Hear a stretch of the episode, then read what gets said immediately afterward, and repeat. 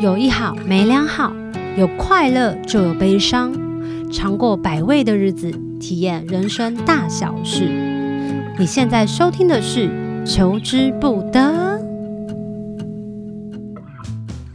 Hello，大家好，我是小球，欢迎大家收听这一集的寻星计划。在寻星计划的这个系列当中呢，我们邀请了很多很多不同的在这个世界上各行各业发光发热的星星们。那之前呢，因为自己的行业类别，所以访问了很多音乐圈的人，但没想到呢，自己的自身的经验越来越多的时候，认识到不同的人。不知道呢，大家在小时候呢有没有在？逛书店，诶，你们小时候会逛书店吗？我自己国中的时候就开始逛书店了，因为我家楼下就是有那个书新学友书局，那时候呢就会对于某一些什么心灵鸡汤的书籍吸引，通过那样的方式来探索自己跟认识自己。可能那时候还没有那么多的什么转念啊、正能量啊、爱自己，可是现在哦，大家如果去某某书店，或是漂亮的那种完美书店，你就会发现哇，这类的书籍其实也越来越多了。为什么呢？我会发现，就是很多小时候啊，学校的教科书啊，在补习班打滚的我们，总是埋头苦读的，就是听大人经验谈啊，或者是觉得说，哎呀，读书就是最好的啊，因为你未来的可能性才会越多越广，那这个就会影响到你的未来。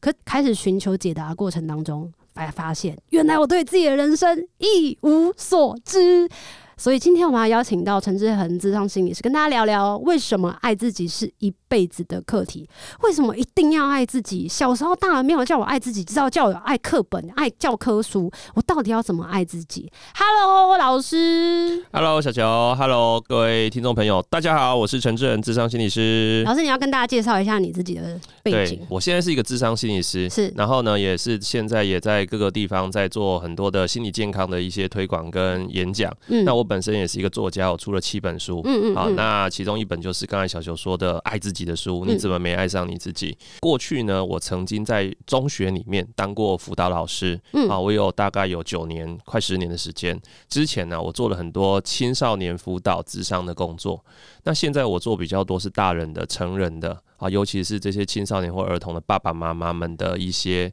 呃亲子教育的一些工作。老师，我想问欸呢、嗯，你刚刚说中学的时候还是高中的时候，那像我们以前很害怕就被叫进辅导室，因为通常会被叫进辅导室的学生，一定就是行为不检点啊，或者被教官抓啦，或者是被主任记点的人才会进去。可通常会去找你的人，除此之外还会有什么样子的学生？其实呢，过去我们小的时候啊，对辅导师都有一个刻板印象对啊啊，就是说是有问题的人嘿，要么是犯错的，你要去那边嘿被改造一下，被被矫正 一下，有没有？好，那或者说呢，就是你可能真的有点什么障碍之类的。什么障碍？什么意思啊？你是说失恋那种障碍哎、吗、不是，不是，失恋只是个困扰。 哦，哎例如说，你可能呢，呃，智力上面 OK 啊、或者说你可能呢，精神不正常，OK 啊、就是会被人家觉得贴标签 OK，啊、就是一个污名化就对了。好，那你可能就会需要去那边接受心理辅导啊、那是自己去哦。没有，基本上啊，哈，在中小学会去辅导室，大部分都是老师转介去，就是班导师哦或学校老师发现说，哦、这个孩子很需可能需要接受辅导，是他们就转介孩子过去是。好，那可是呢，时代一直在演变啊呢、对辅导室、辅导老师的功能也不太一样，现在的辅导辅导室或辅导教室也都是很设设置都比较健全， OK，所以现在孩子啊，对辅导、辅导、辅导这个这件事已经有点改观了，比嗯跟以前不太一样。那现在大人其实哈，现在学校老师也对这件事情改观了， OK，也是他知道说这个孩子他是有心理困扰，是所以需要被帮助。是他不是需要被矫正，是他是需要被帮忙。被辅助的，比对方对刚刚有提到，嗯比如说失恋，或者是自己在嗯呃班上有一些人际关系的困扰啊。对，没有错，就是说我情绪的困扰，我常常很难过。我或者数学说读不好。对，这是在学习上的挫折 OK 或者说我跟我的爸妈没办法好好的沟通，亲子嗯亲子关系问题，嗯或者说我对未来我不知道往哪里走。哦我们以前在迷惘高中职啊，哈嗯常常需需要做那种生涯辅导，嗯就是到底未未来我要走哪一个科系、哪一个领域，嗯或者说我失恋了，那时候我很痛苦，怎么办？情感的问题怎么去啊、处理？或者说我想认识自己，都嗯可以去找辅导老师。所以现在啊，呃，我开始发现有越来越多的孩子哦，他们会主动到辅导室去求助哦。这么酷，所以有没有一个比例？呃，比比如说哪一个年级的比例？这个很难讲，但是 OK 越大的孩子，例如说我以前在高中职，嗯，高中职的孩子主动求助的比例就会比国中小孩要高，哦，是因为他们已经要面对社会了吗？就他们比较知道自己有困扰需要去求助。开始察觉到了，对对，然后再加上呃，如果这个学校的辅导室或辅导老师给人的感觉比较正向，哦有在做宣传，有在行有在行销， 什么？哎、学你你校不知道老啊师要做行宣传要在行销，对，没错，要行销的哦 什。么？行销人家才知道你是谁啊，才认识你 啊。你 才要知去班上做做什么海报行销的意思吗？我们我们都会，我们开学就会入班啊，去介绍啊，天哪去介绍辅导师功能啊，去让人家认识我们啊，让我们让人家看到我们是多么阳光啊，然后我们可以帮助你啊， 好然后青春哦呢，有需要的话打这个专线之类的啊、好，那孩孩子们会觉得说，我们不是很阴暗的，不是一个奇怪的地方，啊也不是一个很严厉的地方，对，也不是去接受惩罚是的，我们很温暖的。那是有有些孩子就会去，是然后去完之后，他觉得哎，弹起来还不错，他被嗯关心到了。嗯假贺道修博，啊也会，嘿那会有集体哎会集体的人，会有有时候来就是一群人，会有那种几个小女生，然后是个小团体，然后就说对我们就讨厌她，对，也会有这些问题都常见的、哈，哎那这样老师会有那种骑虎难下的状态吗？没有啊，我们就是因为我们是比较是局外人啊，哦，啊，对，因为他他毕竟他们会来找我们，就是一个想要去排解他们这个团体纷争，所以我们可以，也许我们可以一个个谈，啊，也嗯可 OK，以一起谈 OK 让他们把心结化解讲是出来，那这样就好了。是，可那一定不会是一个小时就可以解决的，一定不会，所以常常很多的比较深入的心理智商都要好几次。哦。他会需要到转介的阶段吗？没有，呃，在学校其实一般性的孩子出孩子在学校里面的生活是一般的问题啊对，通常是导师先关怀。对，那导师关怀觉得说，诶，哎这个问题已经超乎我能处理的，是不是我这样关怀就会好了？是那他就会转介到辅导对师，请我们辅导老师来接手。是那如果呢，学校辅导老师觉得说我们在处理这件事情上面也超乎我们能力范围，是例如说这个孩子可能已经到了精神疾病的状况了，可能需要就医的，是呃或者学校的资源没有办法再再给他更多的时候是，这个就时候我们就会请他的父母带他到精神医疗 OK 或者社区的一些智商机构 OK 或者呢转介到呃一些各县市学生智商中心都有心理师的配置。 OK 所以就是一层一层的啦哈，每一级的一个辅导工作的一个一个一专门层一层把孩子接住这 OK 样子。。那他会有那个状况，就是比如说这个孩子他的精神状况问题，有可能来自于他的经济弱势，或者是来、嗯来自于什么的。那这个是不是也有可能会有机会从你们那边再转接到社工什么之类的？会啊会也哦啊，这些资源都是连接，因为你会发现呢、一个孩子哈很容易出现情情绪困扰、精神议题、精神的问题、精神压力，是或者呢学习挫败，这个一定跟他的家庭背景有关。非常非常对社会阶级、社经地位、社会阶级越是下层，都嗯越是弱势的家庭，嗯那他的这个孩子啊，在学校适应状况一定是比较不好的。哇，不能说绝对，但是哦懂比例上它是有相关的。懂所以我们在做辅导工作，最后其实我们都不是在帮孩子而已，都是要去哦帮他背后的家庭，懂帮，他连接资源。就是回到源头去解决吧。。对对对，那你从什么时候开始决定要走上这一条路的？呃，我大我我其实是大学的时候，我念的就是辅导与智商学系，为什么选择了对这个科系呢？那就是我在高中的时候，我就呢不知道为什么， 哎，我就因为我小时候我就很喜欢跟人家讲话，哦尤其是高中的时候我就喜欢跟人家讲是话分，享吗？对分享。然后我喜欢谈一些比较心理层面的， ，OK，对。那例如说同学在谈一些打电动啊干嘛，嗯我高中念的是男校，大是家打电动啊干嘛的，我可能就觉得聊起来兴趣缺缺。是，然后呢，我我就喜欢去聊一些比较心灵的东西，嗯，对，那那我我当时在考虑我未来的时候，我就想说，我我其实很小就想很小就想当老师啊，哪一种老师？因为有教师的，就是整个管班级的，也有国文老师、数学老师，对，不管怎样就是老师你好。就想当老师，对，只很是在我意，只只是我到了高中的时候就要决定我要我要念哪一个科系嘛，这个这个会攸关我要当哪一科老师 嘛。啊对对，后来我就诶，突然间我有一次去逛我们学校的辅导室，好我就看到诶，一竟然有辅导与智商学系这个科系，是那他出来干嘛？他好像跟心理系有点关系。是好，那他出来干嘛？我就去问辅导老师，辅导老师说，那出来就是当我这个事，做做我这件事啊。 哦，原来就是这样啊。我那我就想说，哎、何何不一试呢？我又那么喜欢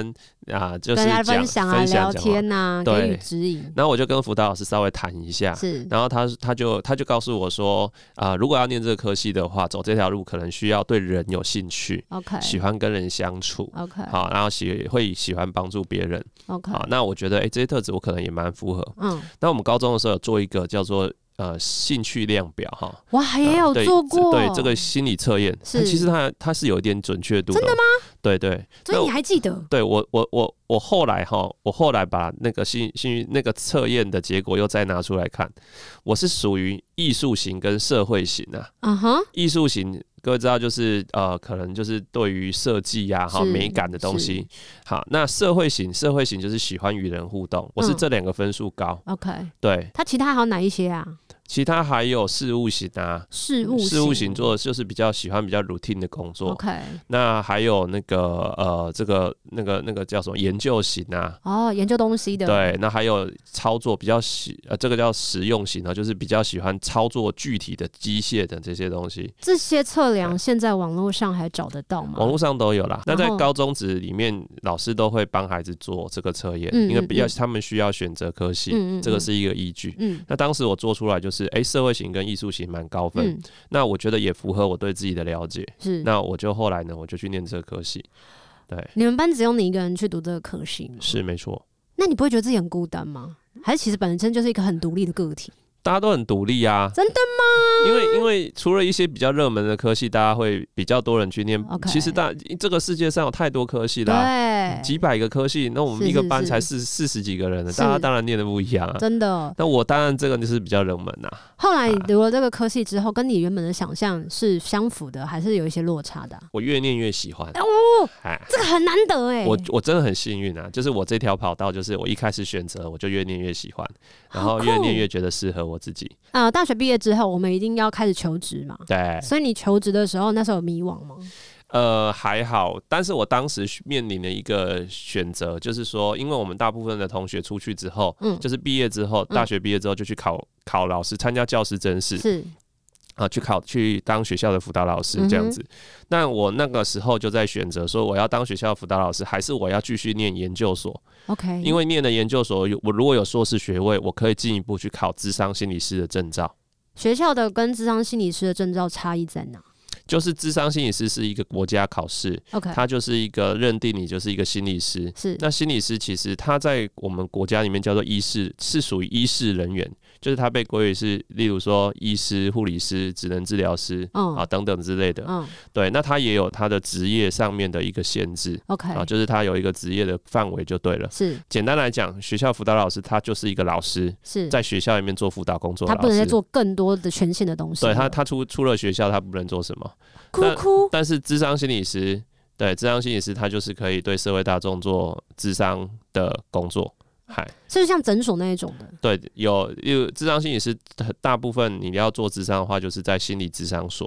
那我们台湾还有另一个心理师叫临床心理师，对，这两个也有点差异。临床心临床心理师他比较会在医疗院所，那智商心理师会比较在呃这个社区，好、嗯或者学校，学校也会配置心理师哦。嗯， OK，临床心理师他是可以开药的那一种吗？不行那那那是那智可以商心理师也不行，也不行，可以开药的只有医师，只有医师对，开药的是就医师精神科医师这样子，所以我们台湾没有叫心理医师这个东西，需要吧、啊？我们台湾就是精神科医师或叫身心科医师，没有心理医师。但他们读的这个东西也那是你们要读的吗？不，我们读的会不太一样，但是有也会有一些重叠。是精神科医师或身心科医师，他们是医学系毕业，所以他们本身是医师，嗯哼，然后他们分科之后去选择精神科、是身心科，是，所以他们可以诊断，可以处方。嗯但心理师的训练跟他们不太一样，我们不是医学的背景，嗯我们读的是心理辅导、智商，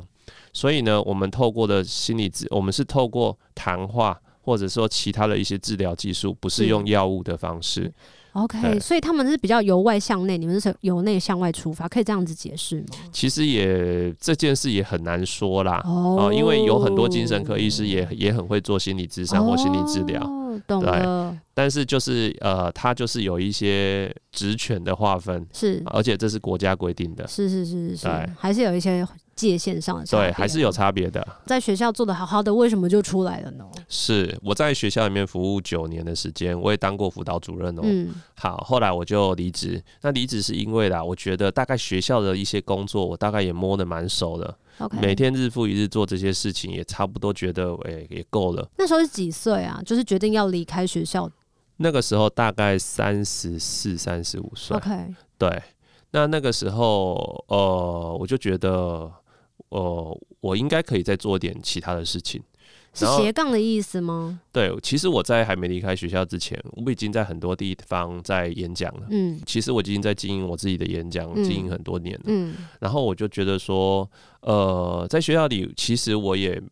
不排斥，我也我也蛮喜欢学校工作、嗯这个生活的。嗯，但是当我外面的演讲也很多，然后我也我已经开始在写作了，出版是作品了。是然后学校也工作很忙，是然后接下来我又要准备要结婚，是我势必要为我的生涯做一个 取舍。你那时候也太忙、太满、太急了吧？对对对天哪，那势必就要做一个取舍了呀。对，那也我也一直心内心有一个声音要要告诉自己说，出来试试看好了。 ，OK，哎，出来外面，我可以也许可以做一些不一样的事情啊。心理推广这件事，心理健康这件事，可以在不同的地方做，嗯做不同的事情。嗯，好，那当时我就跟我太太，我那个时候她还没嫁给我啊，还是 女还是朋女友朋友对前女友这样 子啊、哎然后我就跟她讨论，然后她就跟我讲说，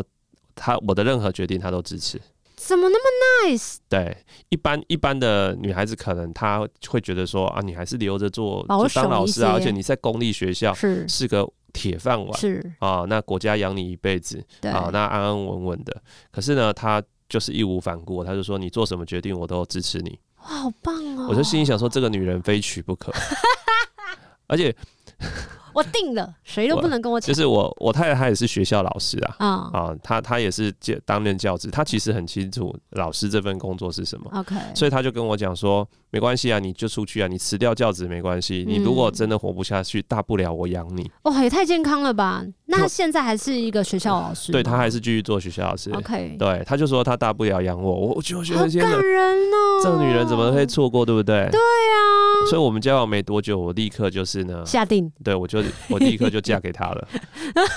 他那时候也决定就是就是这男人我非要不可，也是状态 吗？我不知道，你不知道。 但是，但是我我我我想他应该没有后悔啦。啊。那我 觉得他一定没有后悔啊！他如果当初那么的可以支持你的决定，到现在我觉得他一定很开心，看到你现在那么有多的成就。真的也没白被他养过啦。哈、因为我因为我我自己也真的出来之后，闯出了很多一些名堂了。嗯，嗯嗯对嗯嗯嗯，那但是我很感谢他当时的支持，那是我嗯在做这个决定的时候一个临门一脚。是，嗨就是可以让你跨出那个舒适圈跟勇气。对，哇所以我们结婚了，然后我就离职了，然后嗯就开始在校园外面的工作就开始展开了。之前主要都说有听到很多的演讲，那在演讲的主题上，你通常都在讲一些什么样子的啊、因为我的本行啊还是心理辅导，嗯，所以我大部分演讲的对象都大概就是要么学校里面的老师、嗯哼，给他们一些辅导职能，就是说怎么跟孩子来互沟通动，怎么沟通，对，怎么样关心孩子，或是理解孩子的心理困境 OK 类似这些。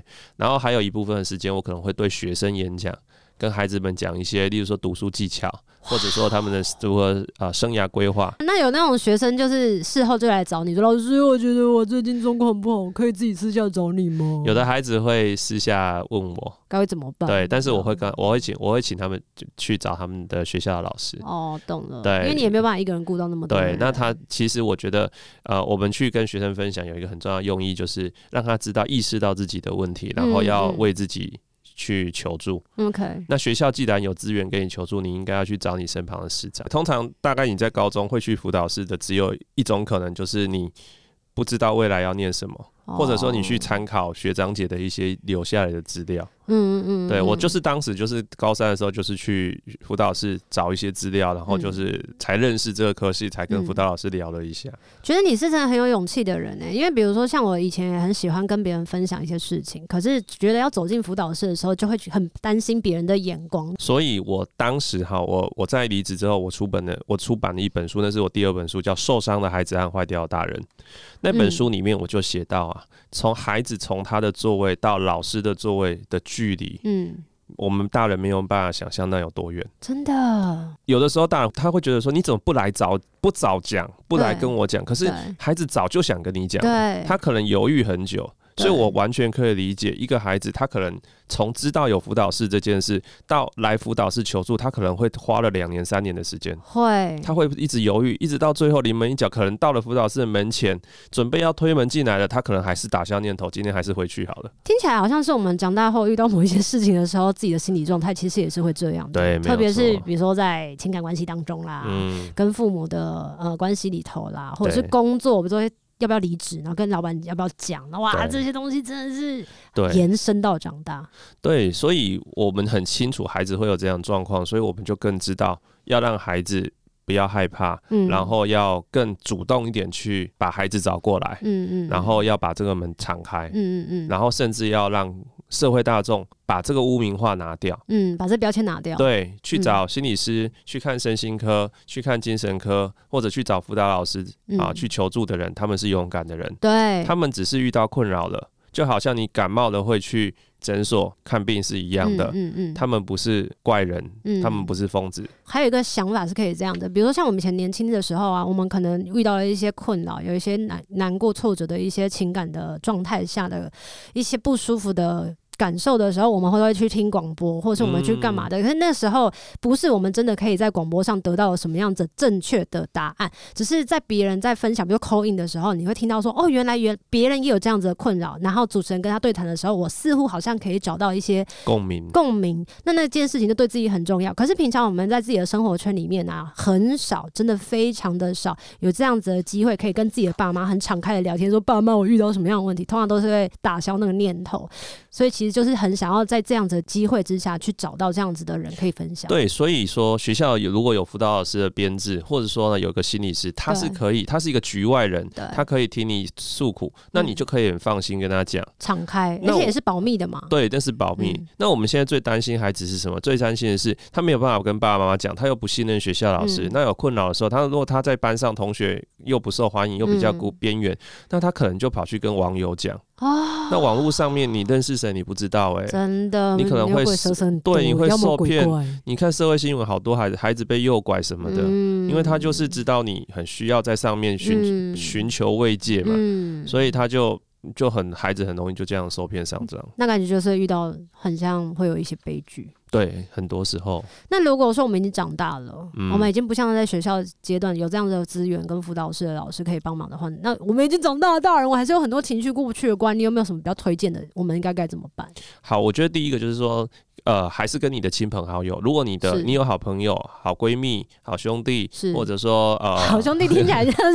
是情绪， 就骂几骂几的。是是是，就是亲友是最好的，如果他可以支持你，当然跟他诉苦，嗯嗯跟他嗯诉说，在他陪伴之下你会好一点。可是严重一点，你的亲友已经没办法帮助你了，嗯他需要更专业，那你一定要去求助专业。 嗯那求助专业会有几个面向，第一个就是求助医疗专业，嗯医疗专业就是你可能觉得自己有例，例如说可能是忧郁症。嗯啊，例如说可能有视觉失调症，可能我我开始出现幻想、幻妄觉、幻想，或是失眠，我失控了，对，可失控，我没办法控制自己，嗯，这种可能已经到了一个有一个我们说生病的状态， OK 那你可能要去身心科诊所或 OK 医院的精神科。 OK 好，那如果是孩子的话，就是儿童心智科，是对，去就医，让医生评估诊断一下，是需不需要透过药物是或是转介心理治疗。是是，那如果你是一般的心理困扰，就是说我有一些情绪上面，或是我一些生活上面、啊适应上面，我工作上、职场上、人际关系、或情感上面、家庭上面的这些困扰，嗯你很需要有个人跟你好好讨论的话，嗯那你可以去找坊间的心理咨商所、嗯或心理治疗所，嗯找心理师嗯，对做啊个别的心理咨商或者心理治疗。在每一个城市或者是每一个地区都有一些免费的咨询，是可以让你短暂的疏解你的情绪，或者是帮告诉你说，如果你有什么样子的协助，你可以去找谁这样子。对对，像一般的县市都有一些社区心理卫生中心、对啊、对对对对之对类对的对，那你都可以去求助，对那，他也会帮你连接其他的资源。嗯如果你真的觉得对你而言你还是跨不过去的话，那你就去找什么塔罗牌师啊、什么占星师啊、什么性，就是类似，不管要用什么样的方法，我觉得就是先先让你知道你自己现在的状态，至少要有个病视感，至少要察觉到自己的问题，那你才有办法就是去了解那个问题。而且其实，嗯、老师出了那么多书里面啊，一定都会提到，就是嗯、呃你要先知道这件事情，然后不要去逃避它，因为我们很多的时候不是就会想说，嗯先去买东西啊，然后喝杯水啊，上个厕所啊，然后或者是做一些其他的事情来缓解现在当下的情绪。OK，偶一为之，可是你知道久了之后，它其实会累在那边，就跟对没有整理的房间。对，那反而好像是会更不好的吧？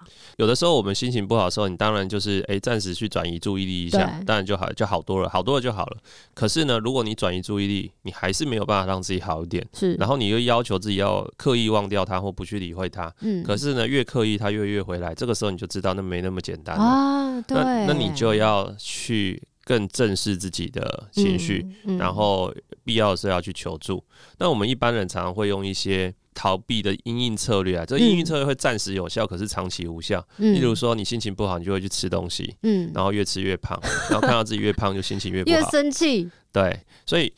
那个当你生气的时候，哈，我们说 angry angry，对不对？对你生气的时候，好，那你就会 hungry。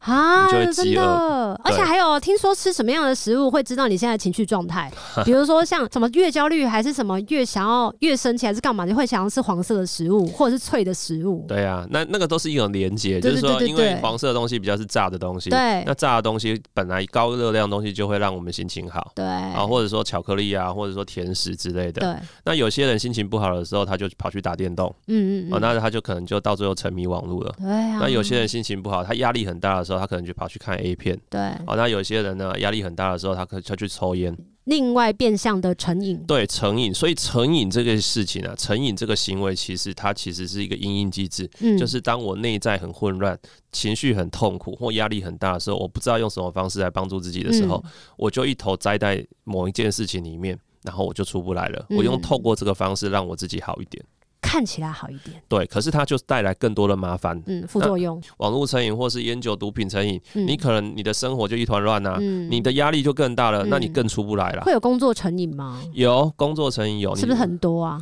工作成瘾其实就是对生活其他面向一些逃避，什么？可不可以再解释多一点？你知道啊，有一些在职场上看起来，女强人、男强人，嗯，很很强的那个社会地位蛮高的，然 OK 后呢，工作一天工作可能就是大家只有每个人都二十四小时，他工作二三小时，哦够，他可能是不用睡觉。 OK，你可能没有想过，他有家人呢、欸那他怎么不对回家陪伴家人？因对，为他回家他更空虚，懂对。那或者他他回到家，他没有办法处理家庭的问题， OK，对他可能婚姻有问题，所以他去上班，他他他去上嗯宁班可。去上班他，出去工作，他比较快乐，他比较轻松，懂。对，而且还有一些状况比较像是，因为他不知道怎么解决其他的空间跟时间的时候，他就是宁可把这个东西塞满，对他不能让自己休息，或者是让自己休息也要看起来像是在工作。